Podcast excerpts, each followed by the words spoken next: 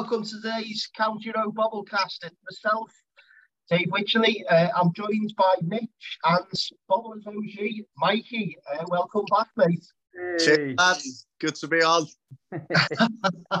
Long time no speaking. For anyone that's been with us right the way through the start, it seems like a million years ago now, coming up to three years. Mikey used to to host a lot of the shows, do a lot of the previews. Um, so it's good to have Mikey back on again.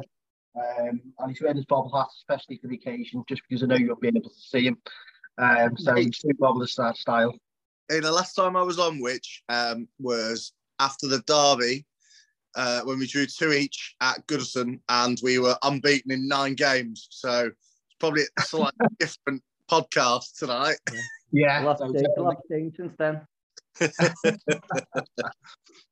so basically, I mean, obviously we always come into the the, uh, the old Brookie music there, and the soap drama continues. Uh, quite an eventful space with a view from Mullen's uh, last night. Uh, could say they're doing some really good work there. Uh, getting a lot of traction and good on them. You know, there's the 27 campaign that's going on. Uh, I noticed uh, a chap called Francis Herbert who's doing his campaign looking at um, communication. So there's a lot of people, a lot of Blues concerns at the moment, a lot of Blues trying to voice their opinions. And we'll get into that very shortly. Before we actually go into some of the uh, big ticket issues, we'll just have a look at the whole game, really. Um, obviously, we're through. Um, so that's the, the, good part of the conversation. That's probably the good part of the conversation over. Um, and uh, well, I'll start um, with yourself, Mitch, on this. Um, I'll leave Mikey chomping at the bit for two seconds because I know it's an issue that you're really annoyed at, um, which was the, the lineup um, for you know it was another back five, back three. Um, so I'll, I'll start with you. Um, were you surprised at the formation? I know you were really annoyed last week, weren't you, about the five? Yeah, you know I'm not a fan of that formation anyway, um, especially to a team who's 19th in the, the championship and struggling. Um, yeah, it was a wasn't a surprise because he's gone with that before, hasn't he? You know, he went with it the game before against um, Brighton and stuff. But um, yeah, I, I don't like to see that that formation really. I, I, I understand in certain games, you know, Chelsea away at work, you know, and um, I'd like to see a bit more attacking. But like you say, we got through. It was the main thing, wasn't it? Yeah, yeah. Um, you know, obviously it did adjust at some stage and got back into it. Mm. Um, I mean, VAR's a huge issue, Mikey, at the moment, isn't it? Uh, some games have got VAR, other games haven't got VAR. Uh, obviously, we found ourselves in a position where we we did we played a game that, that didn't have VAR being in a, a, championship ground. It cost us two penalties. It, do you think it's a, a, big issue that needs addressing?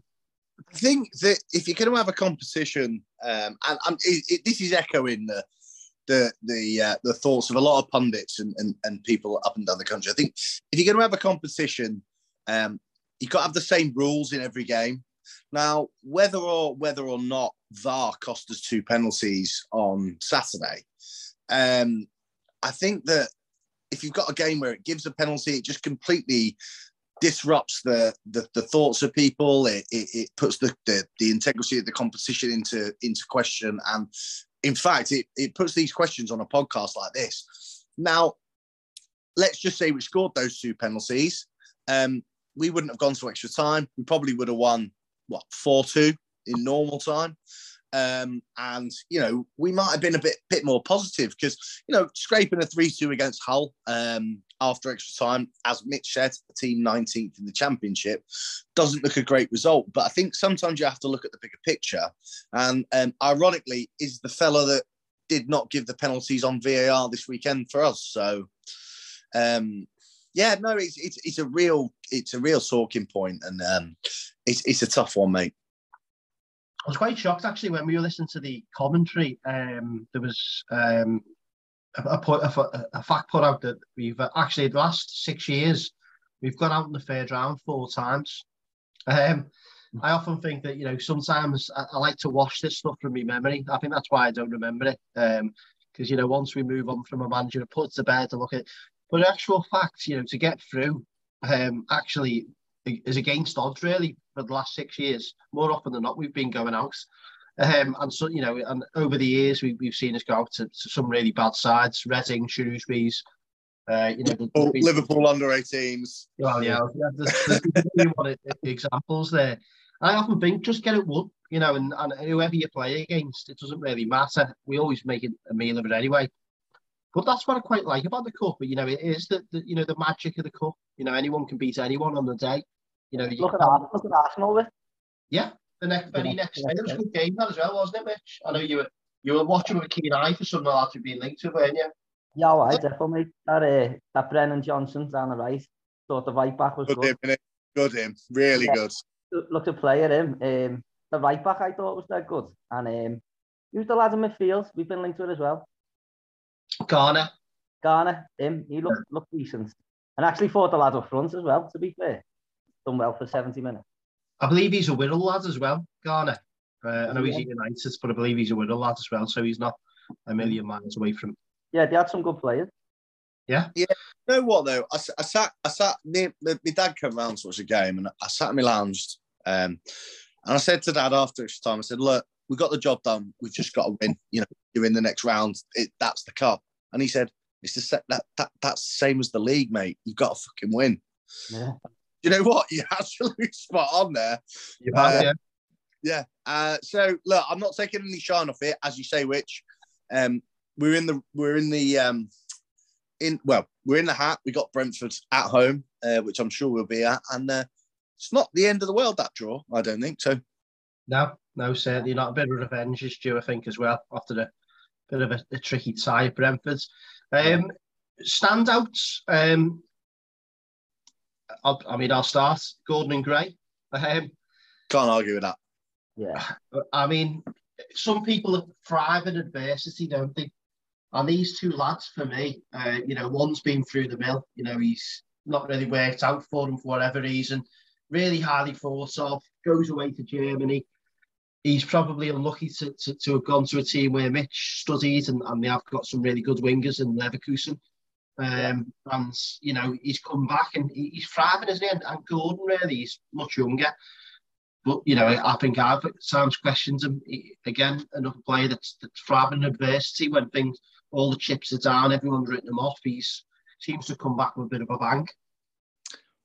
Yeah, well, and do you know what? I could probably scroll up through my messages that me and Mitch have sent to each other, and there uh, is probably before he went to Leverkusen, Mitch, and we said that Demarai Gray's a baller. And when he came to Everton and started bagging, we texted each other, did we not? And said, yeah. we, we knew he wanted him. We knew yeah. he was. So, uh, you know, I don't think that lad. If we let's let's let's put it, um, let's spin it round and say, what did we pay for Iwobi? Let's just say 28 million. If we'd spent that on Demarai Gray, we'd all be thinking bargain of the century. Yeah, yeah. How much? One point seven million was it? Yeah. An absolute steal. Absolute yeah. steal. Really. Yeah. He has he, been superb, mate yeah, I mean, I don't know what you you you which think and you Mitch, but I'd say he's probably been our player of the year to this point. Yeah, I'd, I'd agree. And Gordon, uh, Mitch, someone you stood by all along, and, and, and so he's really thriving now, isn't he? Really seems like he's, he's got that confidence in him. The shoulders yeah. are, are up. Oh, definitely. Even when he first broke through into the team, and certain players, you can, you know, you just think straight away, he's got something about him, and I'm not saying he's going to be as good as Wayne Rooney or Barkley and that, but when they came through, that's what I felt like with Gordon. I thought, you know what, he's got something about him, and even just he's had a run in the team now. Look at him now. I mean, he's he's going to get better and better, and I think now he's actually starting to add goals and assists, which that was probably the one thing lacking. He was just just weren't quite getting there, was he? You know, with with the um, he had chances and, and sort of like balls across the, the box now he's can add that. Honest to God, mate, I think the sky's the limit for him. He can, he can, he can be, be brilliant, like for us, definitely. And another young lad that got on there as well, uh, Mike, he was uh, was was Dobbin. Um, bit of pace on him, wasn't he? Obviously, contract you know, up in the air. Do you know what? Uh, I think it'd be a travesty if we don't at least tie him down to a to a few years. Um, if we if we if we take everything out of what we're saying there, that he's got on in a cup tie against Hull. If you, if, if you look at the bigger picture, there's not that many more talented lads than than him in our in our squads in his position. Um, you look at Gordon uh, uh, with what Mitch said, and he said he's burst on the scene. What's done him good is a run in the team. And I think we're in a position now where Dobbin could get a run in the team, and it's only going to make your confidence grow, and it's only going to make him grow as a player. Do you think it's a bit of a shame, Mikey, on that? That you, obviously we've had a lot of injuries, haven't we? Uh, almost yeah. now, it's like we're saying this, and, and Calvert-Lewin, Richarlison, Townsend are all back. Do you think Rafa's missed a bit, bit of an opportunity there, maybe giving them more time when them players have been out? From a fan's perspective, yes. Um, you know, I think when we've seen him come on, um, he was lively against Chelsea, wasn't he? Um, I can't remember what game he came on at home, um, but it was it was early on in the season and he looked lively, and he, he looked lively on Saturday. But I guess from a manager's perspective, look, I we'll talk about Rafa maybe later, um, but it's a big gamble to take on a young lad that's got absolutely no experience of. He's not even. He's not. He's not like Simms. Simms has been on loan to Blackpool. You know, he's not like one of those young lads that have, have gone away on loan. He's he's he's green. He's greener than the grass. Um, while he's looked lively, would he look good for ninety minutes? I guess yeah. that's the, that's playing devil's advocate there, mate.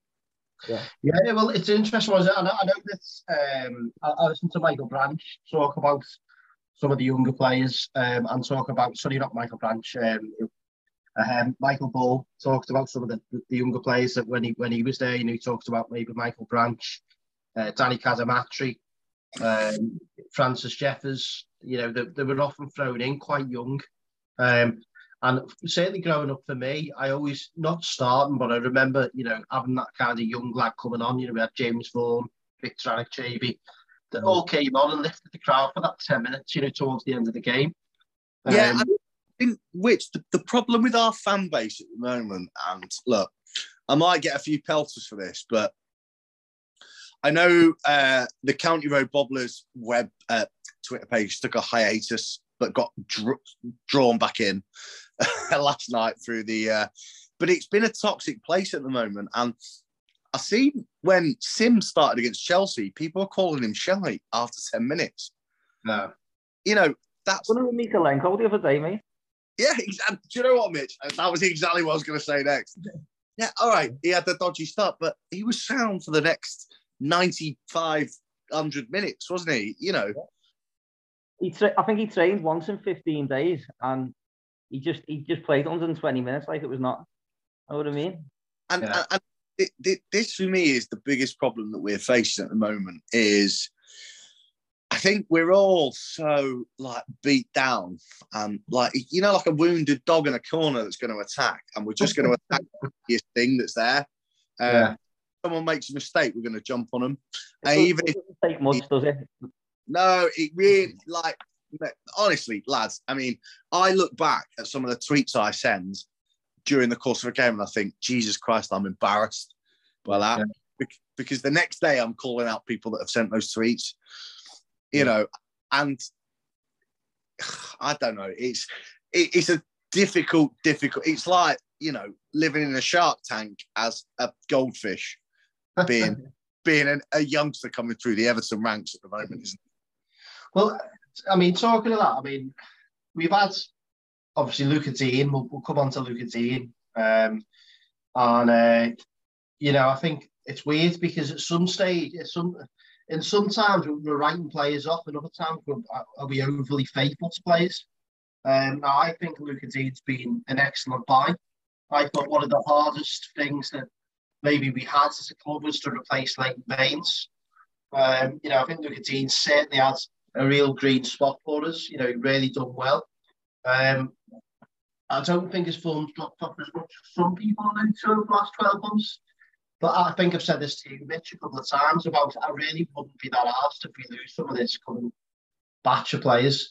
Because for me, it's been the most vanilla era of my lifetime supporting Everton, where Bar Ritchie, probably, um, Calvert Lewin, I, I, feel totally detached at times to most of the squad. Luca yeah. Digne, would it have been good to losing Leighton Baines? I would have been devastated. Am I good to lo- losing Luca Digne? Mm, yeah, a good player, but I kind of understand the logic. 29, you know, if you take our emotions out of it, you know, he's done a job for three years. If you look at his his history, you know, he's tended to only stay two, three years at most clubs he's been at. 12 months, moved on. Um, I think he's maybe served his purpose and we're getting, you know, potentially Patterson and, and Mykolenko. But is it time for a new era? Are we being too faithful? So sometimes, you know, on, on one hand, we're giving all these new players a second to bed in, and the other hands, we're giving some of the, the players that maybe are moving on at the right time too much uh, credit. What do you think, Mitch? You think that, that that's the case, or? Uh, yeah, in certain cases, definitely. Um, going back there, yeah, I think I, am similar to you, Rich. I think there's only been Rooney and Lukaku I was gutted about when they went. Anyone else, I, am not that, that bothered, to be honest. Um, I think he served his purpose with us, really. I think, like you say, we've done well out the deal. You got, you know, you got your two fullbacks. I, I'm probably more happier with the right back. So I think that was a position we needed sorting for the last five years, and we finally sorted that out. The money you've got Mykolenko there, you've got Godfrey you can play there, Niels Nkounkou to come back. So I think we, will be fine anyway. Um, yeah, he, he's yeah, I, I, do think uh, going back to your, your original point there, with certain players, I think we can be, you know, they sort of stay past the sell by date, don't they? Um, we've got one or two maybe there now like that. Um, but at the end of the day, get rid of him, and we've got a few players in for it, so I'm not going to lose any sleep over it. And it looks as though he's he's completed this move. So yeah. all in, it appears as though it's 28 million. Um, obviously 23 was it, Mitch, with five million add-ons. Uh, that's what I read. Yeah. Yeah. So I mean, I'm sure the people that don't want to lose Lucas Digne will tell us that it's 12 million. Um, I'm sure yeah. the ones that you know that kind of you see will report differently. We always get this on Twitter. People polarize stuff, uh, but um, like you say, you know, we come away couple of good players.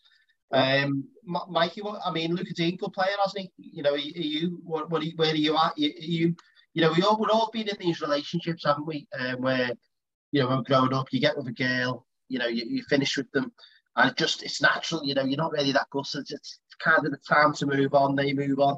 You're not really bitter about it. Uh, but you know, I, I just there's some online that you, it looks as though they split up with their like future wife and the about and the, the hey, hey, where do you where are you? All, all the birds I've ever split up with a Devo to break up with me, mate. no, I'm kidding. Listen, charmer, the. I um, I've got to admit, um, what Mitch just said is has echoed everything that I've just said. Um, what the, the, the, only way I could maybe try and put my own spin on it is Luca Digne was a, a fantastic transition from Leighton Baines, a fantastic transition. Um, he was Leighton Baines Jr. Now, for me, uh, I, I I started watching Everton in 1991. Leighton Baines is my favourite ever Everton player, so it was always going to be big boots to fill. Um, but he did it well, and um, but as Mitch said, the, the the the new lad we've got in Nkounkou, and actually, I'm gonna I might get pelters for this on Twitter later. Ben Godfrey was a better left back than Luca Digne ever was. The only thing he couldn't do was deliver the ball like he would he could. I think well, Ben Godfrey's a better left back than centre half at the minute. Mitch, that's exactly yeah. And you know. he, he, if you're gonna if you're gonna play in a team like we're playing now with Rafa Benitez, let's just say, and I'm uh, we're on Zoom now, everyone on the podcast, and doing inverted commas, defensive tactics. Ben Godfrey's miles better at that than Luca Digne. Well, uh, to just try, rather than calling them the new lads as well, we're going to start calling them Mykolenko. Um, well, so yeah. like, sounds like he's from uh, sounds like he's from Valley Ground L4, Lenko, Hey, should, we call him, should we not call him Mikey Lenko? Just for you. Um, I, I, I, agree with, with, with, both of you there. You know, yeah, echo your sentiments totally. You know, I think for me, it's the right time for him to move on. You know, we're, we're getting a better deal out of it. Um, he's he for me. Sometimes I think that all his mates have been telling him that he, he's better than the relationship that he's in. Um, it might be his agents, might be other people around him. He's expected for the Champions League club to come knocking.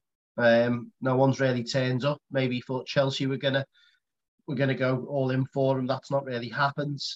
He's going to end up at Villa now. I think Villa are doing really well actually as a club. Um, it'll be interesting to see, you know, past the, the, the new manager bump. Um, you know, if they can sustain that, I think the, the three points ahead of us with a game in hand or not too too much distant from where where, where we are at the moment. So be interesting to see if that goes on for 12 months, two years, and, and where that goes. Uh, but for me, it looks as though he's now just scraping rounds, and, and Villa have, have got a bit of money there. Rich owners, they've come in, took him. Don't think that's where he wanted to end up. Um, so, uh, yeah, I think, you know, I think the other thing with there's the World Cup coming up, isn't there? So yeah. he's just going to want to play. Bottom. Yeah, he's just going to want to play, and you know, the only two clubs that really come in for him was Newcastle and Villa, really, wasn't it? Um, you know, if you if you look at this, uh, the, like we said about the new era as well, look at that back line, Mitch. You know, we were speaking about it the other day, but all under 23 now. Mm. Patterson, who's six foot two, big lads, athletic lads. Of course, can do he can do the 38. But my biggest bugbear, I'm just just while this reminds me, is that I think a back line essentially should be pretty much available every week. Yeah. You shouldn't really be chopping and changing a back line. Mm. I want to see the same four you know, occasionally we'll lose a player through suspensions and all that. But for me, our biggest problem, and the back line's one place you just need drilling and needs to be the same people every week. And also, which just to echo that, it's your centre halves that you need playing yeah. in week out. Well, look, look, look at that back line, Mikey. We've got Coleman. You know, God, God love him. You know, Coleman's been a great signing again. Yeah, probably being asked to do too much for where he's at now. Um, and you know, he, the best will in the world, you know, he can only do so much. Obviously, every time he goes away for the international duty, he's away, he's out for, for two, three weeks. So that shuffles that right side. Lucas Digne's prone to the odd hamstring here and there, the odd double yellow, or the you know the red couple of red cards. We've got Mina that, that, that's in and out, um, you know, on a regular occurrence. Uh, and then it always just ends up being the one player out of the four that's available all the time. So whether that be be Godfrey or Holgate or Keane, more often than not ends up being the mainstay.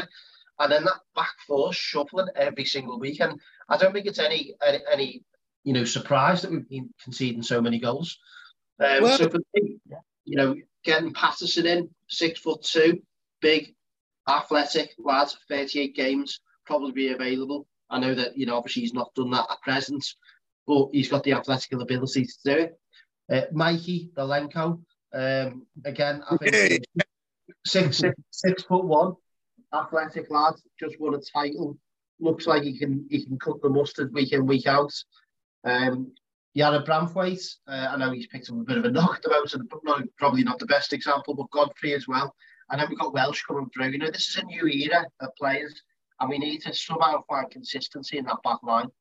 Do you know what, mate? I'm all for investing. This is this is touching back slightly, just just putting in first about Luca Digne going, you know, or um, he's what do you say? 29 now, which is he?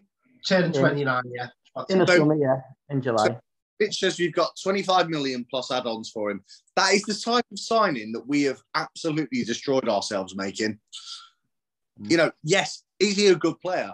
Undoubtedly but he's not going to go on for that long. I'm all for investing in youth, and I think that um, two lively new young fullbacks is exactly what we need. And I also think that Ben Godfrey can. Me and you play centre half, which we know what you know. I'm not saying we play Premier League, but you know we'd have been sent off every week, wouldn't we? But um, you know Ben Godfrey needs to play alongside a leader, and he looks great when he plays alongside Yerry Mina. So, yeah. unfortunately for us, Yerry Mina's made out of Play-Doh. Um, so, I, I, would say that's one of the areas we need. We need a good, solid leader at centre half. It's just a shame, isn't it? Because I, I think we bought Keane believing that he, you know, from Burnley, believing he was going to be that steel centre half. You know, again, we're trying to replace Phil Jagielka. Uh, it's just not, for whatever reason, it's just not worked out for him as a Mikey. It's not. No, look, do, do, do you know what? And the, the, the sad thing, it, it's it's it's a few years too late because Phil Jagielka would have been the perfect centre half in this team. Yeah. to play alongside someone like Ben Godfrey because Phil Jagielka, I mean, I didn't watch the team in the 80s and I watched up, I grew up on, you know, Dave Watson, Richard Gough. Richard Gough, everyone thought he was shy when we signed him. What a bloody player. 40 years old. yeah, mate, but you know what? He couldn't run, he could barely lift his legs up, but he was still fucking class. Yeah. Yeah. And that, that that is exactly what we need in our back four now. But like It- someone to organise it all as well. You know, like Yeah. organise the, the, the defence, like talking to everyone. You know, even like to Davy Weir, players like that. Do you know what, Mitch? Oh my god, you've just me and you are on form tonight, mate. You've just taken away. what about you? Are your boots still dusty, or you, do you fancy a game? Uh, well, yeah, yeah. The last time I played, played with Deacon and Talk up and the lads. The two, lads, I mean, two, two centre halves that me and Mitch have put forwards have been given dogs abuse on Twitter for. Uh, first of all was Jonny Evans when he left Man United, uh, and I really wanted him, and I got a load of abuse for that. now, now, no. Back when before Leicester signed him, perfect. Yeah, perfect. So at the time, everyone said no, another cast off, all that kind of stuff. Look what he's done with Leicester. Uh, Thiago Silva, again, me and Mitch Oh. forwards, got a load of abuse. Ah, Thiago Silva was the one. He was the one. It's just he did, did he or did he not win the Champions League with Chelsea? Well, yeah, and, and- and to be fair, at the time, people say, well, he wouldn't have come to Everton, but I think there was definitely a strong link there. Ancelotti, obviously, when he first came in, Ancelotti was past him a lad. Um, you know, there were strong links that he could potentially look at Everton. Um, and, and again, like I say, Mitch, what was it like? Got a load, you you know, he hasn't got the legs for the Premier League. Same Ah, with uh, Edinson Cavani, but you know, there you go. Hang on a minute. Where are Chelsea in the Premier League this year? Ah, it's, mate, it's crazy. I know. And it- what, second, third? It's still not there. They're the, one of the first names on their team sheet. Yeah. So talking about opinions and talking about Twitter, because it seems as though acts that will just move into this now, is that look, for me, near or far, we are one.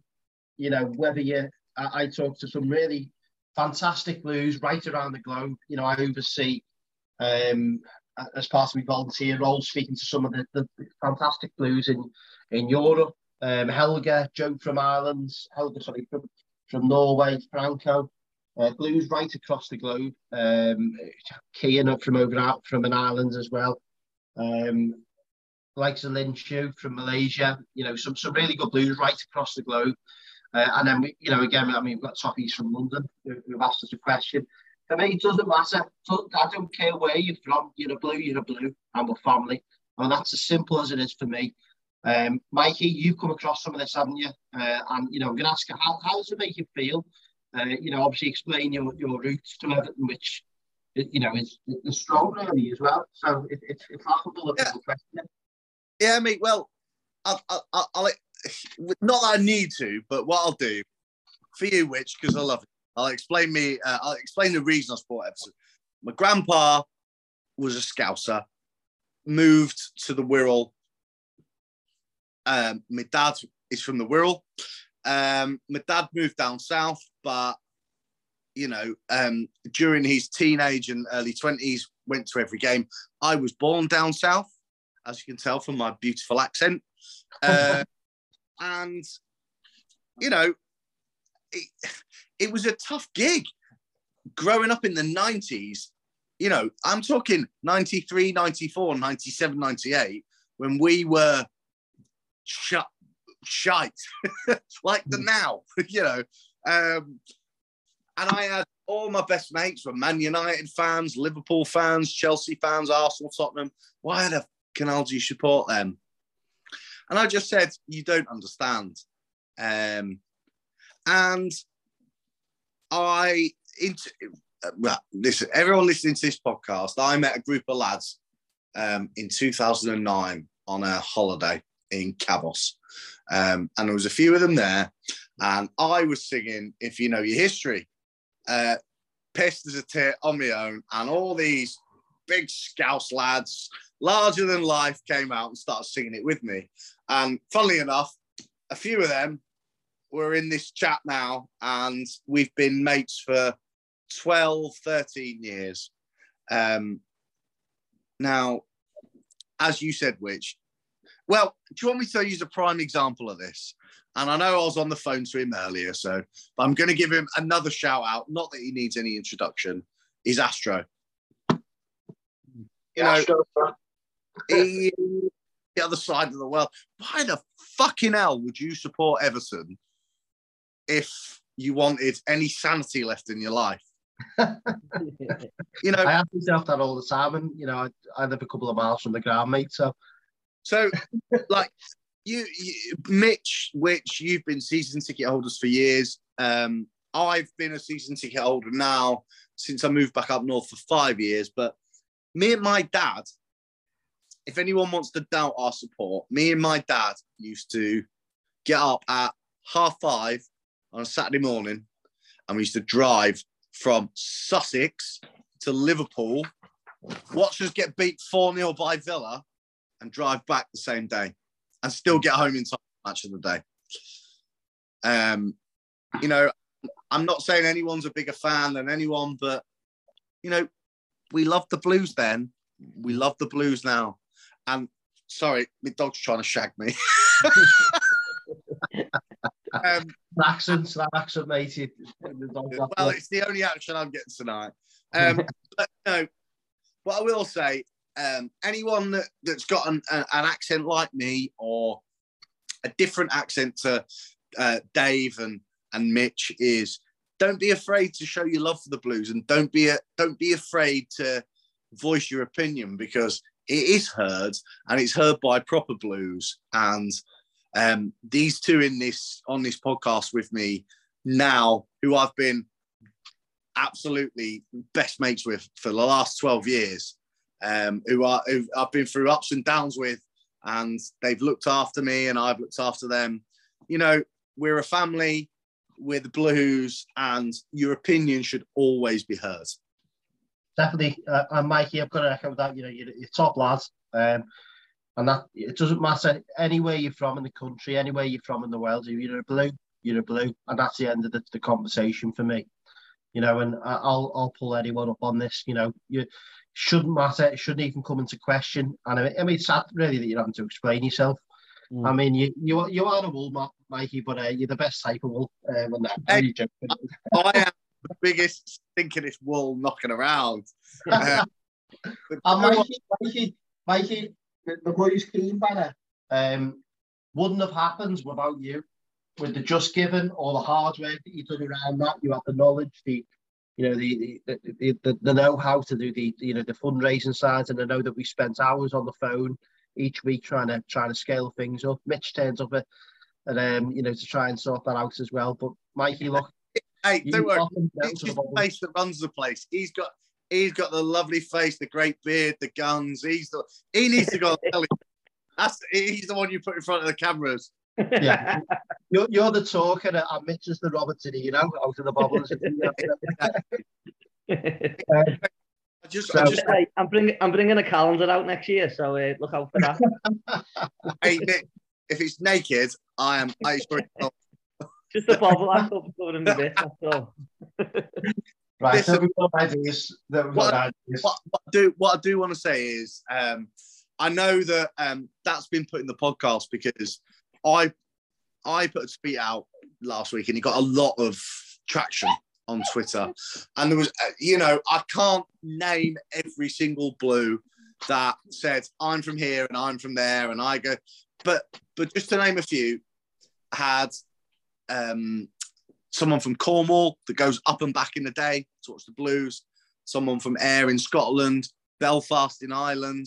You know, it was overwhelming the support that we got for um, for the Blues. And what what I will say is, I did have one guy from Belfast who was a who was a red.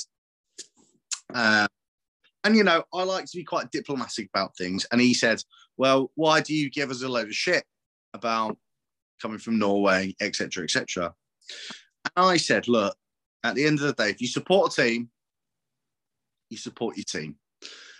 I will never ever question that. Um, but if you tell me that fucking Diego Jota is better than Dominic Calvert-Lewin, you're a gobshite. So." You know. no, I'm kidding. I'm kidding. Sorry, Reds. I'm kidding. No, but there were, a few Reds that, as as you would expect, that commented on it. But my overwhelming um, thanks go to um, which Mitch, um, and there's a few other uh, other of the bobbers. Greg was one of the first ones that I met, and you've all been fantastic. And I love meeting you boys for a beer before the game. And another thing that I love is that um, Mitch, Mitch's dad, and my dad seem to be best mates whenever they meet each other. Yeah. They just yeah, as soon as they see each other, they're just drawn to each other, aren't they? Like because they talk about 1985, mate. yeah. Oh yeah the good times. right. I'm glad we put that to bed anyway, because it came up and I didn't I didn't like seeing you having to defend yourself, Mikey. You're a, a top lad, a top lad, someone I respect, you know, one of my good friends. Um, and long may that continue. Near or far, we are one. The blue family doesn't matter. Right. We're going to go on to on the pitch matters again, or off the pitch matters because Farhad Moshiri seems to be quite the uh, the master meddler when it become when, when it when it comes to, to Everton at the moment. And I suppose it's a you know it is money. I get that. You know he, he's building a stadium. Look, people have failed to deliver that. God knows how many times for Everton Football Club we we know more than most um, about the false promises. The you know that ridiculous move to Kirkby. Uh, good on the lads that that stopped that um, you know, and, and stood up for, for, for every Evertonian to make sure that didn't happen. Um, but Moshiri, right, I'm all for Bramley-Moore. I think it's going to be fantastic for the club. But in the short term, what's going on? You know, is he slightly misguided? Is he, you know, is he a football man? You know, what, what what's actually going on with him? Because we keep hearing about this kid, Joorabchian as well, the you know the agent of the shadows. There was the uh, the Bernard move that I believe that we, we doubled anyone else's price in terms of wages for them. Um, and that was again Kia, his agents. Moshiri brokered it. And, and it was, you know, what's that? Did you say Bernard?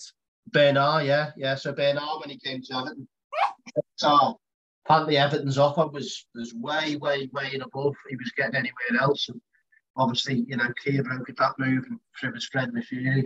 There was the Iwobi deal. Iwobi was sat on a beach uh, didn't do a medical. Uh, the, the deal for Zaha got pulled on grounds to say so because uh, the price was, was escalating somewhat. And all of a sudden, uh, Kia Joorabchian got in touch with um, Farhad and, and all of a sudden brokered the move for Iwobi. We've had the, the James Rodriguez deal um, where George Mendes um, was the was the agent involved with, with, Rodriguez and Kia Joorabchian turned up at Titanic and brokered the deal for, for Moshiri again on huge wages. Um, all of a sudden, you know, you, you, start to wonder about this relationship. You know, Will, Willian that went to, to Arsenal was broken through through um, again through Kia Joorabchian. Uh, David Luiz, another deal. There was uh, Cedric that went there, another ridiculous deal. And the money and the figures seemed ridiculous for what they actually got. Everywhere that I see his name mentioned, we seem to see you know, he's like the man in the shadows, but every single time it seems to leave us in a state. Um, what's good, you know, does Moshiri need to stop speaking to this fella? Is Moshiri the man to be making the footballing decisions? Obviously, you've got El Ghazi, you know, I think we'll go on to him very shortly, but again, I believe that the key is involved, you know, according to El Bobble, who really do trust uh, when it comes to, you know, to information. Um, right, Mitch, on to yourself. What first? I've come to Mikey then. Uh, what are your thoughts? You know, Brands's obviously walked away. There's there's rumours of a new uh, director of football. What's going on? Does, does Moshiri need to take a step back? Very much so, mate. I think he, he's the problem. He's the he's the main problem. Um, he certainly doesn't learn from from his mistakes. Um, because he keeps doing the same the same thing each season. He keeps putting his nose in, like you say there, with signings, with his mates, his agents, and that. Um, I, I think he just needs to to just like you say, just stay in the background, just and which he does anyway, because you don't see him or hear from him. But just just keep your nose out and let the people let, let them, you know, the manager do his job and sign the players he wants and and all the, the rest of it. Like and like you say, he, he's the problem for me. He's the problem. I understand. He, you know, he's put a lot of money into it, um, and he's delivering the grounds, which you know we're all made up about that. But we've lost our way, completely lost our way in the six years he's been there. It, we've just we're getting worse and worse, and until someone gets a grip of him, or he, he like I say, he doesn't learn from his mistakes, I, you know, you do worry, you do worry about us. Mikey, just just build on that as well. There's been plenty of talk about uh, a fan on the board at the moment, um, you know, and, and and you know someone being elected there that they can actually have a word, and you know, and there's certainly been a lot of campaigns. The 27 campaign, the view from the Bulls were called for it last night. Uh, Francis Herbert and, and you know if you know history is, is group on Facebook, all yeah. asking for better communications, for Moshiri to, to open his ears, uh, to listen to fans. Does he need to do that? Uh, or can he just carry on with his toy train set somewhere in Monaco? Listen, mate, there's, you know, I, I appreciate what Moshiri's tried to do. He's, he's, he's lashed loads of money. Uh, at the end of the day, you can't polish a turd, which is what we are at the moment. But there's, there's, there's three things in this sort of situation you need to live and die by, and they are standards, leadership, and discipline. Okay, standards. Let's let let's start with standards. Standards. Ten years ago, nine or eight years ago, wherever it was, Moshiri started looking at us. The standards on the pitch were okay. We were doing all right. You know, we had a solid foundation to build on. So what did he do? He he looked at the the next big thing, sacked Martinez, and thought Southampton are doing all right, and they're shite. Let's get Ronald Koeman in. Oh, and, and and who's done well at Leicester? Steve Walsh. Let's bring him in as director of football. He was he was the head scout. He wasn't the director of football. He was the head scout. Right. So there, there there's your standards. The standards should be the standards that every single Everton player goes out on the pitch and plays for the crest on the front of the shirt. No ifs, buts, or maybes. That is the absolute minimum that you get. Leadership. Well, that's fucking laughable, isn't it? I mean, if I asked you to, who's in le- who's in the leadership of Everton Football Club, what would you say? On the pitch, off the pitch, I don't see much. Exactly right. The captain, as much as I love Seamus Coleman, has been hung out to dry. Uh, and, and off the pitch, it's a fucking joke. It's like X Factor. They're like, you're not through to the next round. You know, what we need to do is, is have a, a, a, a set hierarchy in place. Where, I think it's quite clear for touching on what Mitch has said that Moshiri doesn't really know that much about footballing decisions. He's been great at it in his business and he's thrown money at it, but he doesn't really know what he's doing. So what we need to do is get hmm. someone that knows about football. And then you've got this. Oh, in fact, no, sorry. One more thing on leadership. And I'm sure you're going to touch on this shortly, which is sacking the director of football to give the manager total control of the transfers and then forcing a player on him that he has said no to three times is criminal.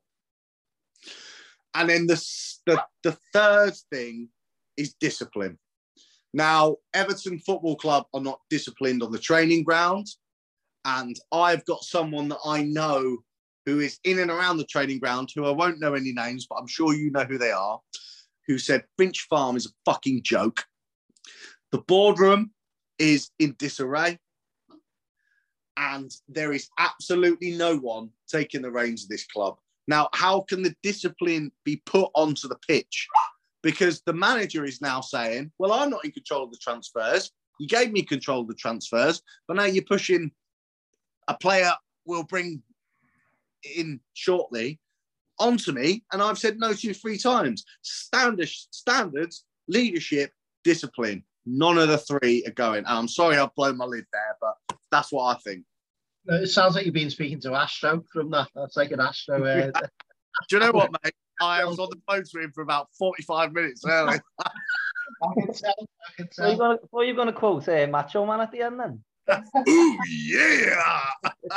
I know. What is it? Astro does. Woo! uh, but, but actually, which that's bang on though, isn't it? He's Yeah, bang on. It is, and, and look, we, we laugh and we joke, but football's everything to us. You know, it, it, makes us who we are. It's our, you know, it's our community. It's what we do every week. You know, when the pandemic struck, um, you know, it took everything away from us, our routines, our, you know, our, our friends, our, our you know, the, the whole social gatherings, the faces that we see at the match every every single week. Um, and you know, that, there's nothing we could do about that. And, and for me, at the moment, I feel helpless again because the, the stuff going on, and, and we're seeing the same mistakes repeated over and over and over again. And it's Moshiri, and, and, and you, you can't stop it. You know, and, and it doesn't appear as though anyone is speaking to him. Uh, the only time we get engagements from Moshiri is when he texts his mate Jim White, old Jimbo, you know, on, on, on and, and just gives him a bit of an update via text. It It's not lifts- acceptable. It's not- Do you know what that's like? That's getting your mate to text your bird when you're out on a four day bender saying he'll be home soon. That's Yeah. exactly the same thing. It's a joke. You can't get, you can't- there's not a third party involved in this. We need more fan engagement. It's, and the thing that makes me sick to my stomach is there are platforms to do it. Like, all you have to, all you have to look at is that there might be X amount of people that listen to us tonight. There, there are X amount of people that go on these spaces on, on Twitter. Alan Myers as well. Everyone listens to him. You know, there's there's so many avenues the club could take. And then it, Marcel Brands sacked. We found out 48 hours after everyone fucking knew about it anyway. You know, you know, what I think though, Mikey. I think it's a couple of things. You can't change culture overnight. I think the culture has been at Everton for decades. It will take a decade to, to change it. Um, I think that that Farhad Moshiri's that distant that to me he's that interested. Um, you know, he wants to get to Bramley Moore, get that done, and, and then we'll see what you know. We'll see what his He- intentions lie next. Obviously, Uh, say, I, I think that's Didn't disingen- get that. He's cash. Yeah. I think it's a bit disingenuous what I say there in terms of he has put money where his mouth is. I get that. You know, I think he is good, well intentioned, you know, and genuinely think that he does want or, or think that if he ploughs money in that, that he'll get a better Everton football club. But for whatever reason, it's just not worked out. You look in any walk of life, if things are going wrong, you can always put your hands up and someone will always help you. You know, whether that's in work, whether that's to a friend, you know, whether that's to your wife, you know, your, your, your family, uh, or business, you know, and he's got that much money, that much connections that I'm sure if he actually admitted that he just needs the right people in, whether they, you know, get go out there and let make the search extend further than L4, uh, get the best football people in available with experience of delivering, get the best commercial people that have got experience of scaling business up, doesn't have to be in football. And you know, he's got the money, he's got the reach. We, we waste 28 million, as we mentioned before, on certain players. You know, we've wasted, you know, 50 million, 20 odd million here and there. That Wait, can the best people you're- out. You're a stats man. You like a stat. Since Moshiri's been in charge, now, forgive me, don't know this number. How much money have we spent on compensation to managers? I haven't got that number. I'm, I'm, I'm whilst I, you say I'm a stats man, I do value stats, not necessarily stats focus myself, but I do value them. You know, I think he's got a, a part to play, or you know, some discount them. Uh, but yeah, you know, you're right again. You know, again, the, the amount of compensations maybe that we paid out, we're making mistakes. Um, so step back, get the right people in. If you can't do it yourself, then uh, let's find people that can. Um, you know, and that that might be a fundamental change like, about the club at board level, and, and, you start working your way down. But Can I can I can I just say then because I know from my interactions on Twitter, um, you know, a lot of people think that Bill Kenwright's a massive problem at Everton Football Club at board level. Is that the case? Is he holding us back? Is he just grasping on for his last payday, or is as he just thought, fuck me, this fella's got no idea what he's doing. I'm going to have to try and at least put two pennies worth. I never want to get personal with people. All I see is we need change. And, and the way I see it, I don't, I don't, I don't care how that happens, who moves on. Uh, but for me, we're not delivering. Um, I say this all the time, but I'm 37 years of age. The last time, you know, our season's winners trophy was 11. That's not good enough. Anyone that's been You involved said- in that, said- Bloody hell, you're getting old. anyone, anyone that's been involved in that and not delivered, you know, for me, is it time to move on? I'll probably say yes. Like I mentioned with the with, with the the first team before, about me not really caring about who moves on, who's sold, who's you know, I want a new era, new players, new enthusiasm, and we've not delivered. So for me, look at moving on, yeah, and I'll, I won't lose sleep of anyone moving on because we need to get back to where we should be. And if that means moving people on, let's do it yesterday, not tomorrow, not next week, not six months' time. Let's get people in that know what they're doing, who know how to deliver. And yesterday, even for me, is too late as a 37 year old. Can I, um, can I, enough. so, you know what you're saying about getting these people in, uh, chopping and changing, getting the people in that know what they're doing for years, probably uh, after Koeman took over, we knew we were lumbered with a load of shit.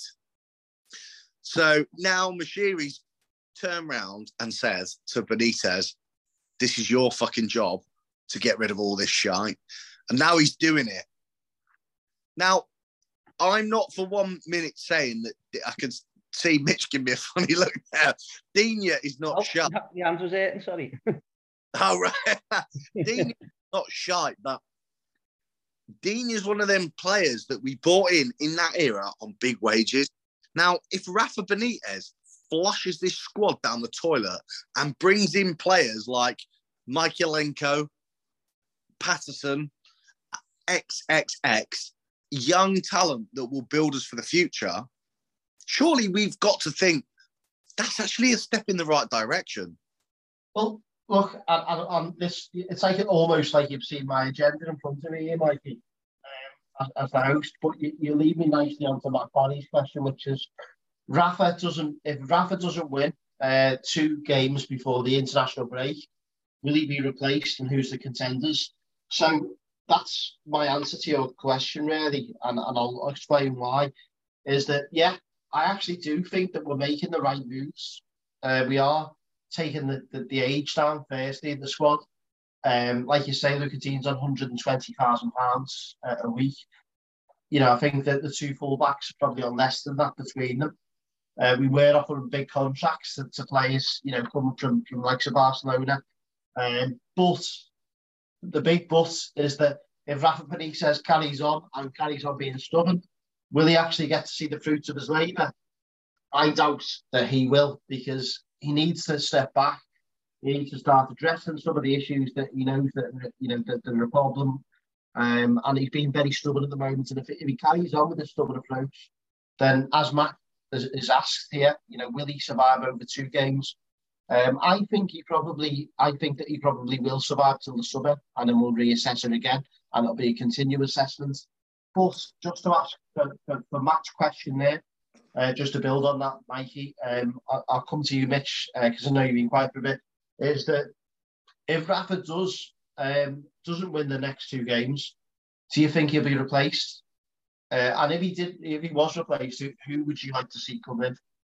I've already answered it Uh, for me. I, I, I'm with you. I think he'll see it out to the summer. I, I don't think he'll. I think he, he's he's sort of invested a lot in, in Benitez now, hasn't he? And I think he'll stick with him. Um.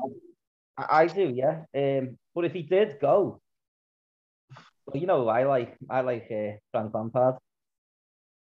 He Um, wasn't what thought you were going to say. I know we thought we had a bit of before. Do you know what? You, you- right. So for anyone listening, we had a little chat before this, and which was saying to me, Mitch was going to say this. I've got it written down on me. Didn't expect that. But do do you you not know? I thought you were going to say Wayne Rooney. I know Mitch has got a keen interest in Derby at the moment, so I don't- Yeah. I'm not. I'm not. I'm not sure I can argue with with with Frank Lampard, but You know what it is, Mikey, right? You know what? I just think now, I look at this new crop of managers. You look at Gerrard, you look at Vieira, you look at Lampard, Rooney. You seem to be more up to date with the modern game. Yeah, I agree. look- I yeah, agree. you look, you, you know, and you look at like the likes of Benitez and and you know we would all know him last year. Yeah, they like they sort of had the day, haven't they? And I just think, you know, he's a very intelligent fella. You know, plays plays good football, plays the young lads. Um, I think he was treated harshly at Chelsea, in all honesty, and I think he's got potential to be a real good manager. Um, you know, and I, I think it, I don't know. I, I, I'm trying to come up with ways. What's the way to go now with Everton? And Do you, do you think, Mitch, that Lampard would be one of those managers that would be like good without loads of money to spend? Because he well with Chelsea without money and then spunk loads and was shy. do you know what? Right, I, I don't even think I don't think he was given enough time personally because he made all them signings. He spent a lot of money. You know, players are coming to a new league. Players are coming for big fees. You know, and there's a, an adaptation adapting period, isn't there, and stuff. And I think if he was just given, you know, don't forget he got sacked after a win. You know, and Just to cut in, lads, uh, just to cut in, and I'll let you carry on the pair of you talk about this.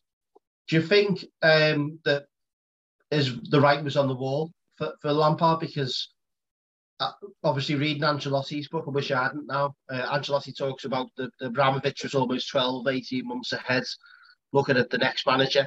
Um, you know, obviously, had the transfer ban. Um, so, and, and he started to sign players like Werner, obviously, Tuchel come in. Um, do you think almost uh, it's not inconceivable to, to, to actually think the Tuchel might have been picking some of them players, uh, and Lampard was always going to be there in the interim, and then it was never ever going to, you know, you know, he was never ever going to see three, five, seven years. It was all they were, they were almost looking for the next man as Yeah. soon as he came in. yeah, Yeah. I, I think these these owners, especially these billionaire owners, are looking for someone that will shield the bullets for them. Um, and I actually think that um, Moshiri's done that a few times because he's picked the wrong fella. Now, what Mitch has said about Lampard is is interesting because actually, Mitch, when you look at Man, uh, Lampard's tenure at Chelsea, he did have the transfer ban. Mm. He did have to rely on youth, and he did get. I mean, if you're gonna fucking listen to someone about football, you're gonna listen to Frank Lampard, aren't you? Yeah, yeah. I I watched the um, I watched the interview with Gary Neville, the overlap, and he, he's, he's spot on. He's, he's such an intelligent fella. The way you know he comes across and he knows his stuff. I just think you know, and he's he, you know he's, he's looking for a job. He's he's not got a club at the minute, has he? And you know, he's, he said he wants to get back into management, and I just think, I, just I don't I don't know. I've just got something about him. I, I I think I'd love Everton to go that sort of route. Is this is this a realization? excuse me, sorry. That we've tried to do what Man City and Chelsea have done by signing players on big wages and trying to push us up to the top of the table, and it's not worked. And now, if you look at our list of players that are on big contracts, a lot of them are now coming to an end. Obviously, the Sigurdsson, th- Sigurdsson thing is is well documented. Tosin, Delph, etc., etc. Is it time to now say, and this is me using you as an example, Mitch? Go on, Frank. On you go. You got Gordon, Dobbin, Simms, Calvert Lewin, Richarlison. You know, go on, have a go with them. Don't forget as well that we've had the two-year academy ban. So people forget about that sometimes, uh, where you know obviously some sides have had the ability to bring in some youth players, um, and then they've seen more through to the labour. So at times people say, "Ah, "Who have we actually got coming through?" But we've actually had that two-year academy ban there as well. Like Sir Johnson, we were actually looking when he was a lot younger. Um, there's been other players that we've looked and it's not really worked. So I think that there's definitely some merit in what both of you have said. You know, I think Lampard is an interesting proposition. Um, the thing that I like about him personally, actually, Mitch, was that I know that we were very close to signing Kurt Zouma and uh, Reece James on, on a double deal.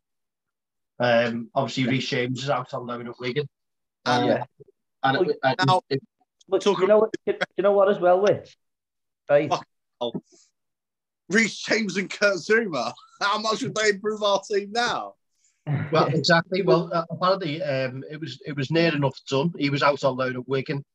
Um, obviously, uh, Zouma was was, was on loan and ourselves. Marcel Brands was negotiated a deal, and then Lampard. The first thing Lampard came in was, Yeah. was he came in where the transfer ban. He said no players out. Well, you know, Um, you know else he, uh, he brought with to Chelsea? Um, Silva, Thiago Silva.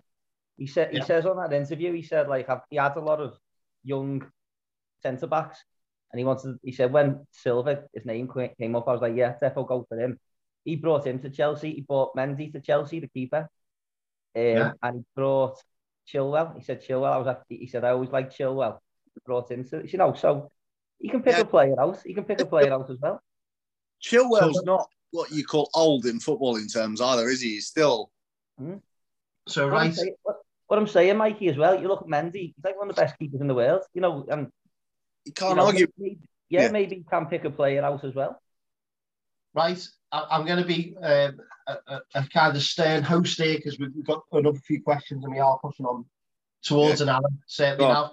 Um, Mikey, first of all, Frank Lampard, is that your choice as well as anyone out there else?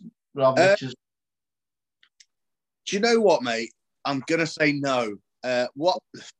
Hell, this is gonna be dead unpopular. I'm gonna get pelters for this, but I think at the moment in business, Rafa Benitez is what you call short-term loss, long-term gain.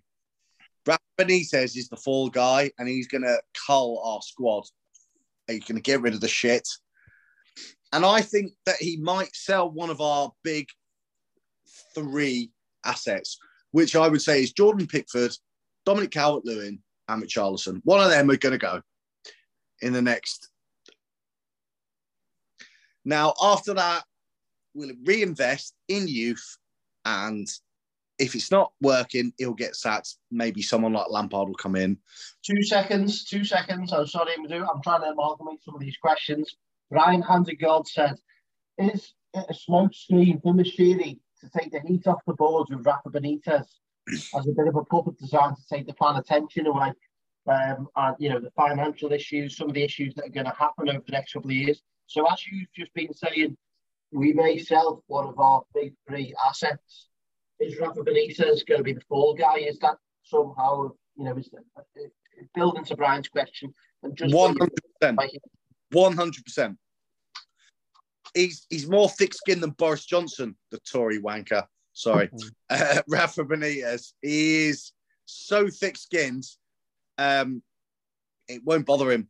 Uh, and I think that you know, in the summer, if someone bids eighty million pound for Richarlison, we are going to lap that up. What do you think, Mitch? Yeah, no, I agree with you, mate. Agree with you 100%. Um, so uh, just moving on to the other question. Sorry, I think we're about we're all right. We're just under an hour. Um, so there's one more questions, uh, which um, is Toffee's in London, uh, good friends of ours. Um, make sure they get fit through. Yeah, if you're ever in London, go to an away game. Uh, fantastic people. I believe it's unbelievable public to turn to get there as the bobblers very shortly, as soon as we can. Uh, but he says, um, why does Rafa Benitez refuse to make all the substitutions? And why are the first changes so late? You Mitch, tell me. to. You tell me. I haven't got a clue. I've got, a- have I've got, a- I've got I a ask myself that question every every week, mate. I know I said this to you last week when we sat there, and, and, and for me, I think this is this this is my answer on it. Um, firstly, I think he he's very very deep thinking. Um, at times, he calls himself the master tactic, tactician and all this kind of stuff. Kind of, um, you know, that that fella on the training ground doing on tactics. But right, I think that he doesn't want to make a change sometimes until the other side has made a change. He's very conscious about how that will change tactics. Uh, and I said this to you the other day, Mitch. I know you, you probably remember this at the game. Their side made a change, and I said it'll be at least five or ten minutes now till we make a change because you want to see how that beds in. Yeah. And he's constantly worried about how their formation or tactics change before he'll alter his. You know, mm. it's like it's almost like poker, isn't it? He doesn't want to show his hands. Yeah. And then as soon as Do you know what, mate? I was I was just about to say he is a he's almost a like a react manager, not proactive. Rafa Benitez um, is from the old school of managers, like what me and uh, Mitch have said today, like um, Mourinho, Ancelotti, etc., etc. Uh, he sets a game up not to get beat, and he's very, very reactive. Uh, sorry, like he's very, very reactive in in what he does. Is if if Hollow bring on a let's let's say we're three two up. If Hull bring on a striker, he'll bring on a defender. Mm. Um, he'd rather not get beat than win. Yeah. yeah. Do you know that? Do you know? Do you know the one time he actually done it, and it, and it, it, it worked when we played Burnley at home, and he set up with a back five, where it wasn't working at all, and he changed it. He went the extra man in midfield, and we seen what we done second half. Well, let, let, let, let, let's see how the extra man in midfield conversation goes with the Cure this week, eh? Because oh, yeah. fucking spot on, isn't he? so, talking of the weekend, that addresses the questions. Uh, obviously, moving on to a couple of fixtures, but uh, every fixture seems to be tricky at the moment. But we've got knowledge about um, the revenge of Ricky Van Wolfswinkel when he sank us on the, the first day of the season. Um, but I'm going to, as always, give my side um, and then I'll let you comment. Um, see if you would change it, what your thoughts are, um, whether you do it differently. So, Pickford in goal. For me, Patterson gets his debut. Um, Yerry Mina, I believe, has been training again, so let's bring him back in. We've missed that aggression. Uh, Godfrey, um, then we'll go across to, to Mykolenko. Uh, he comes in at left back. Alan Doucouré, I know we've been trying out for previous fields, but I'd, I'd, I'd use Gordon with his intelligence to play slightly deeper and play as a 10, just because he's been informed. And then obviously Richarlison is, is available. Richarlison for me left. Um, Gray right and uh, Dominic Calvert-Lewin up front because again he's been training. What what you, firstly, um, Mikey, what are your thoughts? Any changes there? Um, it's it's it's a really tough one, isn't it, mate? It's difficult to disagree with that. You know, I'm I'm a big big believer in the midfield three, so um, I'd probably go um, Pickford, Mykolenko, left back, uh, Patterson right back, Mina, Godfrey centre halves, um, Allan, Gomez, Doucouré, Gray, Townsend, Calvert Lewin. Yeah, so Gordon misses out. Gordon misses out. And it's, it's nothing wrong that Gordon's done. Um, my, my main reason for that is just purely Premier League experience. Fair enough. There we go. That's uh, no, it's Val's opinion, and um, plenty have been crying out for that three midfield, Allan, Doucouré, Gomez. So I'm sure many people will be agreeing with you that one. I've definitely seen that a few times online. Uh, Mitch, what about yourself? Uh, what, what are you thinking around how you'd approach it?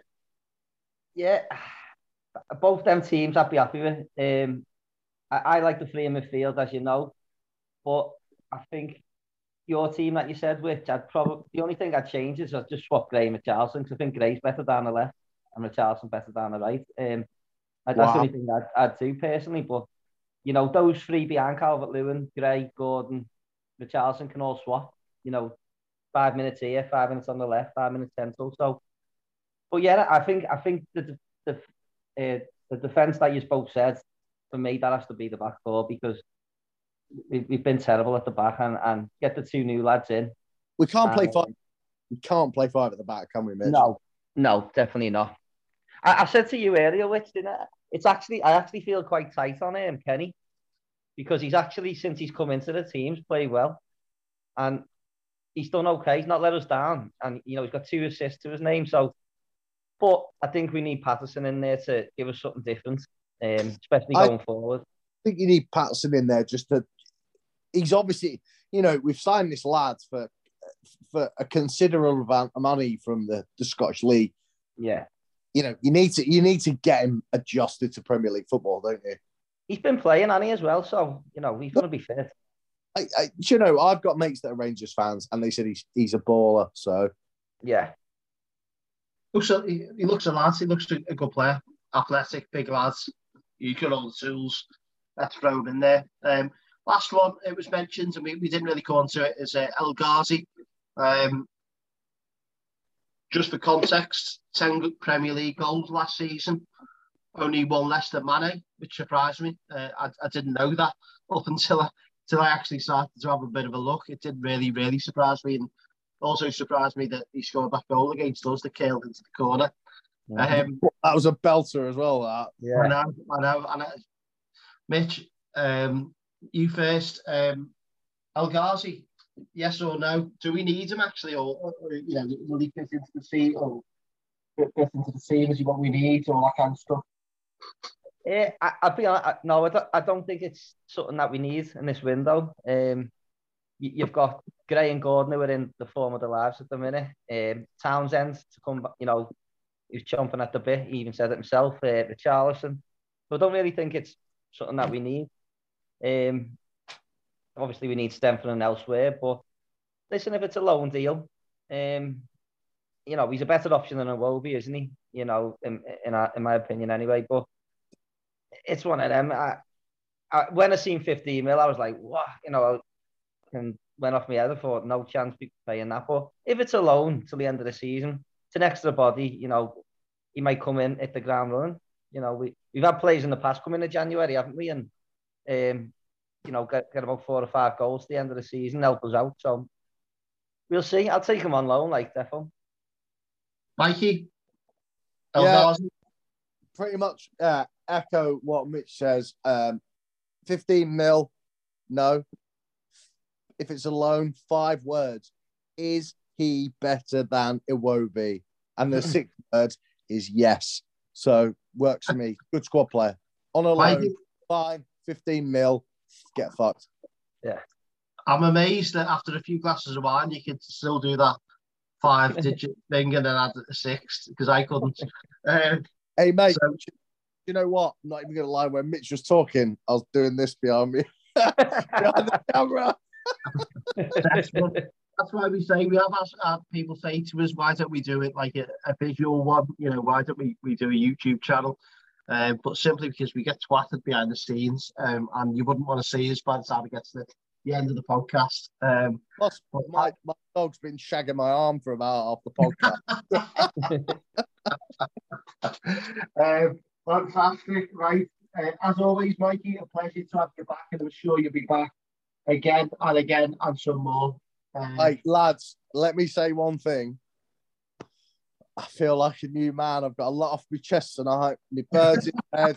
She's human with me because I'm human, Everton, and that's just the way it's going to be, isn't it?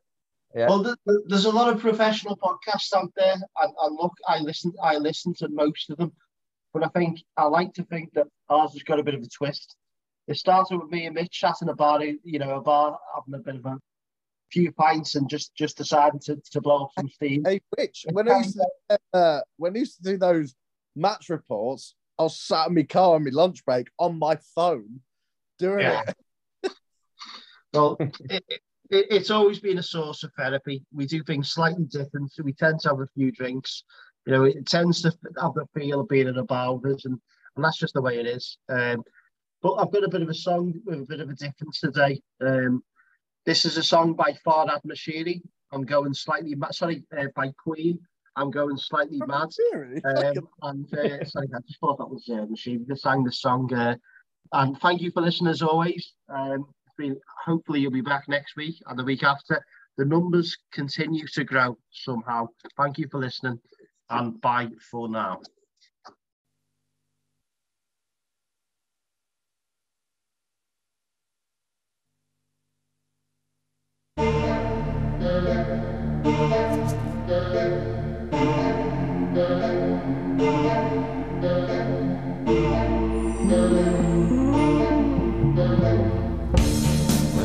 Outside temperature rises and the meaning is oh so clear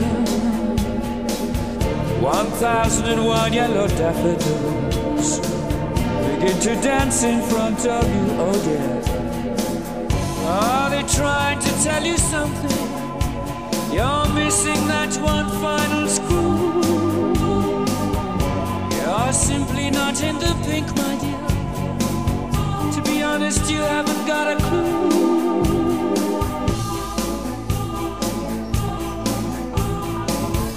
I'm going slightly mad. I'm going slightly mad. It finally happened, happened. It finally happened. Whoa. It finally happened. I'm slightly mad. Oh dear.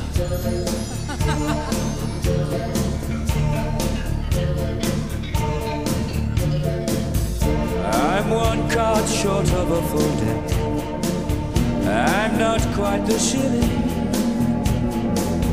One wave short of a shipwreck. I'm not my usual top billing.